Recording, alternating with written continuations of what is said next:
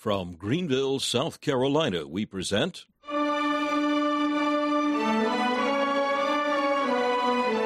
Let the Bible speak.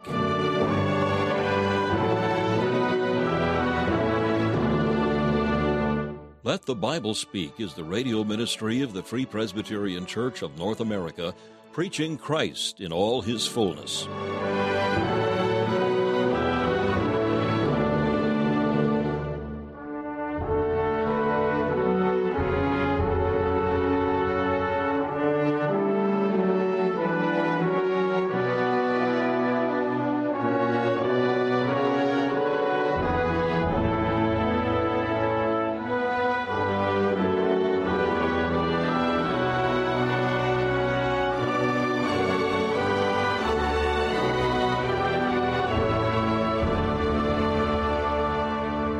Welcome once again to Let the Bible Speak, featuring messages from the ministry of Dr. Alan Cairns, founder of Let the Bible Speak Radio Ministries. Currently, Dr. Cairns is preaching a series of studies in the doctrine of the person and work of the Holy Spirit, a subject which is sadly neglected in our day. We'll hear from Dr. Cairns in just a few minutes.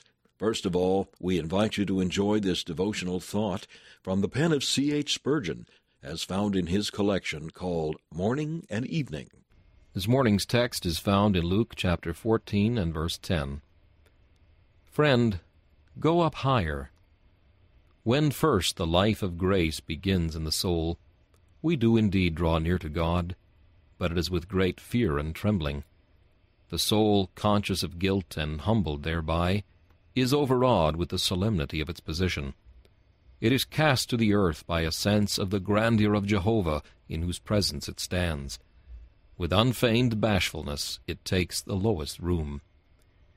But in afterlife, as the Christian grows in grace, although he will never forget the solemnity of his position, and will never lose that holy awe which must encompass a gracious man when he is in the presence of the God who can create or can destroy, yet his fear has all its terror taken out of it, it becomes a holy reverence, and no more an overshadowing dread. He is called up higher, to greater access to God in Christ Jesus. Then the man of God, walking amid the splendors of deity, and veiling his face like the glorious cherubim with those twin wings, the blood and righteousness of Jesus Christ, will, reverent and bowed in spirit, approach the throne and seeing there a God of love, of goodness, and of mercy, he will realize rather the covenant character of God than his absolute deity. He will see in God rather his goodness than his greatness, and more of his love than of his majesty. Then will the soul, bowing still as humbly as aforetime, enjoy a more sacred liberty of intercession. For while prostrate before the glory of the infinite God, it will be sustained by the refreshing consciousness of being in the presence of boundless mercy and infinite love, and by the realization of acceptance in the Beloved. Thus the believer is bidden to come up higher, and is enabled to exercise the privilege of rejoicing in God and drawing near to Him in holy confidence, saying, Abba, Father. So may we go from strength to strength, and daily grow in grace till in thine image raised at length we see thee face to face.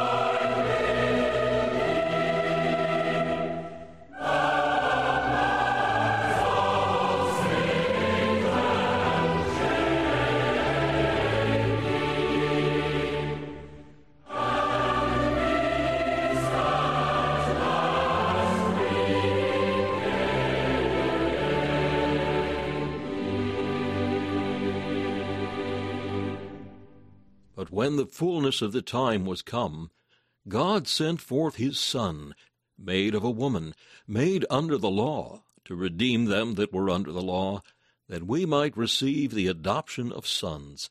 We at Let the Bible Speak pray that at this Christmas season your heart will rejoice in the truth of God manifest in the flesh. Our prayer is that you may know God's salvation through the Lord Jesus Christ, God's unspeakable gift.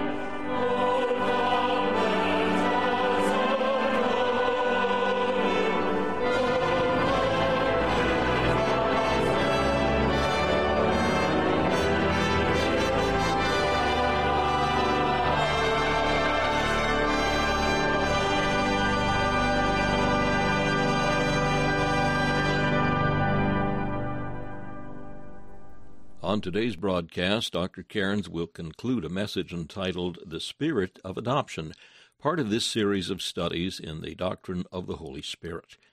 In explaining the beauty of the believer's standing before God, Dr. Cairns has shown that the spirit of adoption witnesses that we are not under the law, but under grace. Therefore, we have no need to labor under a sense of fear, Finally, we'll see that all the riches of divine grace belong to the believer in Christ by divine right. Now, Dr. Cairns will conclude this message on the spirit of adoption. If there's ever a verse in the Bible that sums up the very heart and substance of adoption, there it is. As He is. You think of how He is today. Think of what He is where He is, how He is. I want to tell you there's a correspondence between where we are, what we are, and how we are. As He is, so are we in this world, even now. Now here's the result of that adoption. There is no fear in love. Now let's not complicate matters. The charismatics want us to believe that there is no fear of any description, and yet we are told that we are to work out our salvation with fear and trembling. It doesn't take a genius to realize there is a difference, a very basic difference, between the godly reverential fear and awe that a child of God has toward God because of His majesty, and that tormenting, slavish fear that a rebel has at the thought of coming into the presence of his judge. There is no fear in love, but perfect love. What is perfect love? It is God's love to me in Christ. Perfect love as I come to understand that love casteth out fear, because fear hath torment. There you have it. Fear hath torment, but he that feareth is not made perfect in love. Turn that around. He who, with maturity of heart and soul, comprehends the love of God in Christ is free from tormenting fear. The Holy Ghost then witnesses you are loved by God. You are redeemed by God. You are reconciled by God and unto God. You are justified by God. You are adopted by God. Therefore, fear not. Fear not. For the sons of God need never have tormenting fear. It is our Father with whom we deal. And the third thing that the Spirit witnesses is that all the riches of God's grace belong to us by divine right. You think of the context of what we have been reading this morning. What are these riches? The Holy Spirit speaks to us of our Father. There's the greatest element in the riches of the sons of God. When a Roman boy was redeemed out of a terrible situation and brought into the family of a great Roman citizen, his first thought surely would not be, what a mansion I live in. What a bank balance I'm going to have. What an education is mine. No, surely the thought would be first and foremost, what a father I have. The first element in the riches of the sons of God. Our Father. Notice how Paul puts it. We cry, Abba, Father. The word Father in Aramaic and then in Greek tells you that the gospel expands through all nations. Yes, tells you that. But it is also true that the Abba is peculiarly the word of endearment of a child to his father. There is a nearness there. There is a trust there. Then there's something else. Among the Jews, it was a law that no slave could ever address a free man with the word Abba. Now, look at Paul. We cry, Abba, Father. We are no longer slaves, as we read in Galatians 4. We are not slaves anymore. We are the sons of God. We have our Father. Speaks to us about our family. We are numbered among the sons. We are numbered among the children. We have our place with Abraham, Isaac, and Jacob. With Peter, James, John, Paul, and all the rest of the apostles. We have our place with the elect of God and the redeemed of God from all ages. We are part of the family of God. You think of that. There was a time when you were a child of wrath, even as others. There was a time when you were numbered among the transgressors. Bless God today. Your name is in the Lamb's Book of Life. You are in God's family. That's the witness of the Spirit. Then he speaks of our fortune. When God brings us into the family, He puts before us all the riches that are His. In the words that we were singing this morning, He witnesses, all that is mine is thine. That's our fortune. Notice how Paul proceeds here. We have received the spirit of adoption. The Spirit witnesses that we are the children of God. If we are children, then we are heirs. Heirs of God. And Then he witnesses our fellowship with Christ. We are joint heirs. All that belongs to Christ in the terms of the covenant of grace belongs to the believer in Christ. All that Christ merited by His life, by His death, by His intercession, all that He merited is given equally to all the children of God.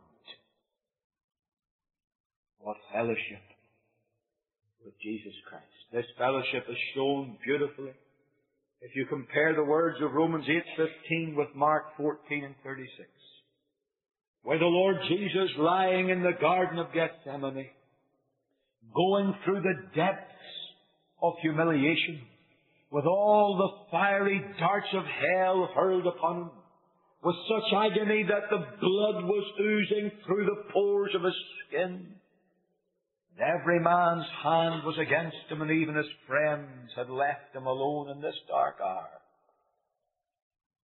He cried, Abba, Father. Abba, Father.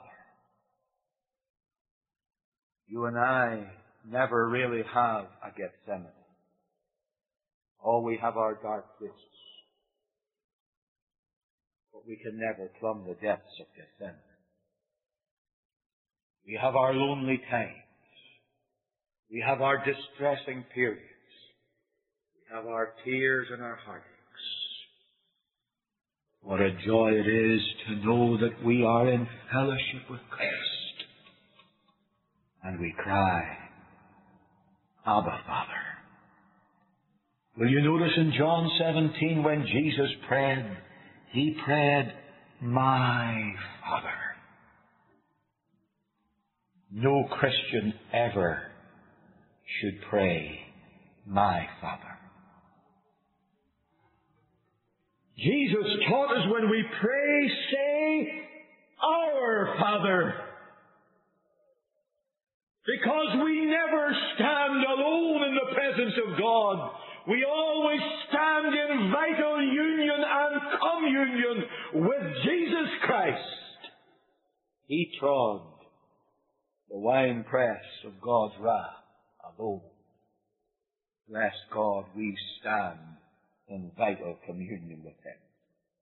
Thank God the Spirit witnesses not only of our Father and our family and our fortune and our fellowship with Christ, but He witnesses about our future. Because He says we are joint heirs with Christ. If so be that we suffer with Him, that we may also be glorified together. Adoption legally has been transacted. We are the sons of God. But the full meaning of that adoption awaits the coming of Christ. Verse 23. Not only they, but ourselves also, which have the first fruits of the Spirit. That's all we have at the moment. The full harvest is yet to come. We have the first fruits of the Spirit. Even we ourselves, groan within ourselves, waiting for the adoption, to wit, the redemption of our body. What a day. Then in my flesh I shall see God. That's our future. Now this is the witness of the Spirit of adoption. Can I say as I close this morning that as the Spirit of adoption, the Holy Ghost's task is actually to make us feel the reality of these things. I have no doubt that every Christian here will say, yes, these are true. I am convinced of these things as facts. But you see, the spirit of adoption, my friend, is not convincing us of an abstract truth. He is not merely convincing us by argument of a theological fact. Rather, the ministry of the Holy Spirit here is to make us conscious of our personal interest in these things. The Holy Ghost, as the Spirit of adoption, works within me that I may say and feel, I am not under law. I am under grace. I am free from slavish, tormenting fear. I have the liberty of the sons of God.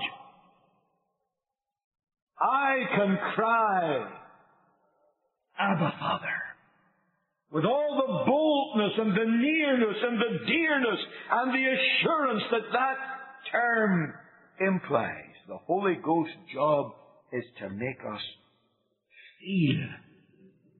And I use that word advisedly. Make us conscious. We're not saved by feeling. But I want to tell you, my friend, it's a mistake to do what some people think they can do and cut feeling out of Christianity. Christianity is not an egghead philosophy. Christianity is a relationship with God.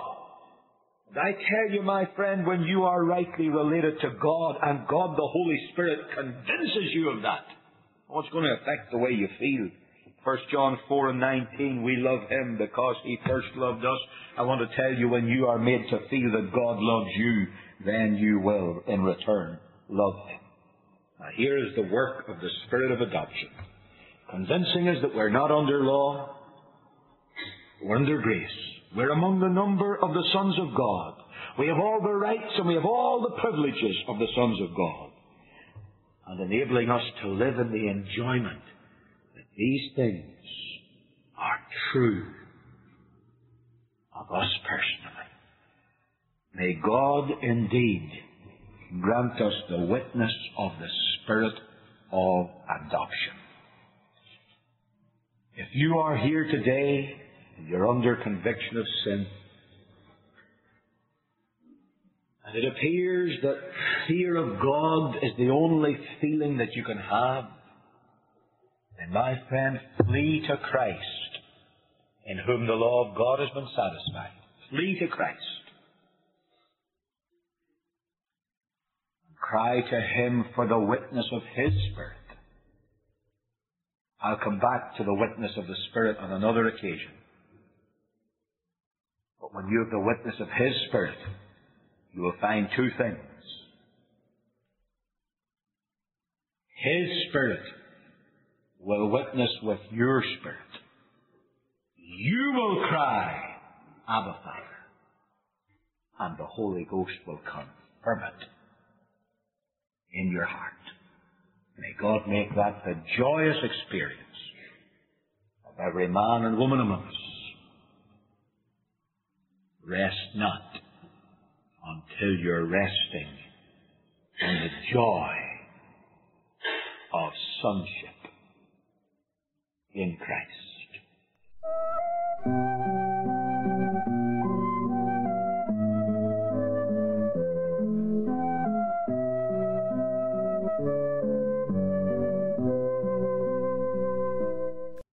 Listening to Let the Bible Speak, the radio ministry of the Free Presbyterian Church of North America. We hope you've enjoyed and benefited from today's program. We're here as your servants for Christ's sake. If we can be of any further help to you in the things of the Lord, we invite you to contact us. Our mailing address is Let the Bible Speak, 1207 Haywood Road, Greenville, South Carolina, 29615. That's Let the Bible Speak, 1207 Haywood Road, Greenville, South Carolina, 29615. If you wish, you may call us at 1 864 244 2408. That's 1 864 244 2408. Our email address is info at faithfpc.org. That's info at faithfpc.org. If you would like to learn more about the Free Presbyterian Church of North America, we invite you to visit our website, www.fpcna.org. That's www.fpcna.org. This is Charles Kelch saying thank you for listening and inviting you to join us again as we let the Bible speak.